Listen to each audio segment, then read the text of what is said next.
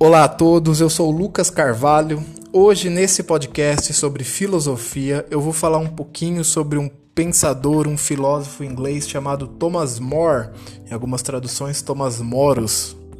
Thomas More foi um filósofo que nasceu em Londres em 1478. Grande pensador, homem de Estado, é um famoso estadista, diplomata, escritor, advogado. Ocupou inclusive cargos públicos sendo o Lord Chanceler, né, o chanceler do reino durante o reinado de Henrique VIII da Inglaterra.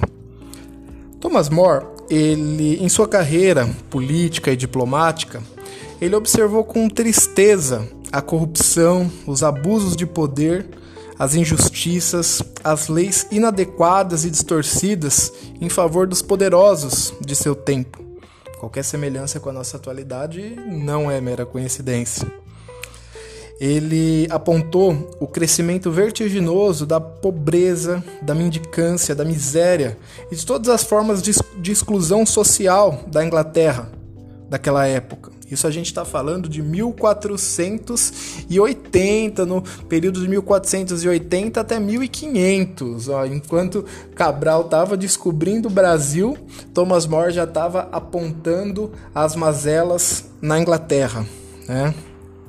Então ele apontou um elevado índice de violência e criminalidade, dado a crescente miséria do povo inglês. Ele é conhecido no mundo do pensamento, do mundo filosófico, como sendo o estadista, o filósofo da utopia. Por que o filósofo da utopia? É, isso é graças à sua obra, sua obra magna, chamada Utopia mesmo, aonde ele, entre aspas, propôs a utopia que é de 1516, onde ele propôs é, uma uma fantasia, né, que seria uma ilha-reino imaginária, é um estado perfeito, entre aspas. A utopia de More, ele recorre a uma a alegorias para poder personificar esse estado aonde tudo seria perfeito. É, a utopia de More muitos pensadores aí acreditam que, que tenha sido ponto de partida, né? Não quero entrar nessa parte, mas tenha sido ponto de partida aí de um posterior comunismo, de um pensamento mais social. Lembrando que a gente está falando de 1500, né? em 1500 ainda não se tinha a mínima, não, não se sonhava que um dia discutiria-se comunismo, capitalismo ou liberalismo no mundo, né? A gente está falando de um período pós período feudal, né?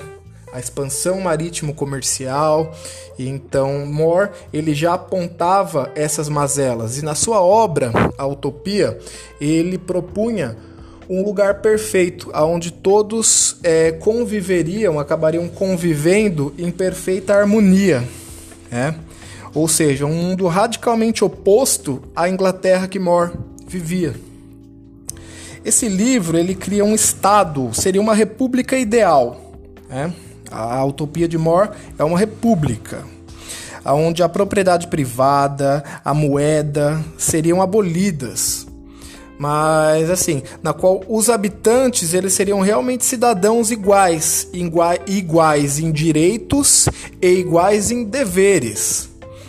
É, seria uma república de cidadãos, cujos alicerces seriam a comunhão de todos os bens materiais, né, o trabalho, a liberdade, o respeito, a harmonia em convivência e a paz. É uma utopia, né? More ele criou, igual eu falei anteriormente, um alicerce para o posterior pensamento, hoje conhecido como comunismo, socialismo, não estou aqui para debater isso, mas eu estou aqui para expor o pensamento de More, que é pouco conhecido hoje, né? É, a não ser entre quem se aprofunda um pouco mais na filosofia a respeito dos pensadores, acaba conhecendo um pouco a história de Thomas More, mas poucas pessoas conhecem a sua obra. Então fica uma reflexão aí a, a todos aqueles que descontentes com as mazelas, acham que Thomas More era um louco ou era um visionário, alguém além de seu tempo. Uma curiosidade, Thomas More é um santo, um santo da Igreja Católica, canonizado, foi canonizado em 1886 pelo Papa Leão XIII. E é, é São Thomas More. Né? Thomas More é um santo da Igreja Católica, foi um, um, um católico praticante de seu tempo e hoje é um santo da, da igreja, Lord Chanceler do selo real e mártir, São Thomas Moros, Thomas More. Tá? Então, fica um pouquinho aí hoje sobre a história. Tentei condensar um pouco em cinco minutos quem foi e o que foi a obra do filósofo inglês Thomas More. Eu vou postar mais para frente mais podcasts sobre filosofia, entre outros assuntos também. Um grande abraço a todos e até mais.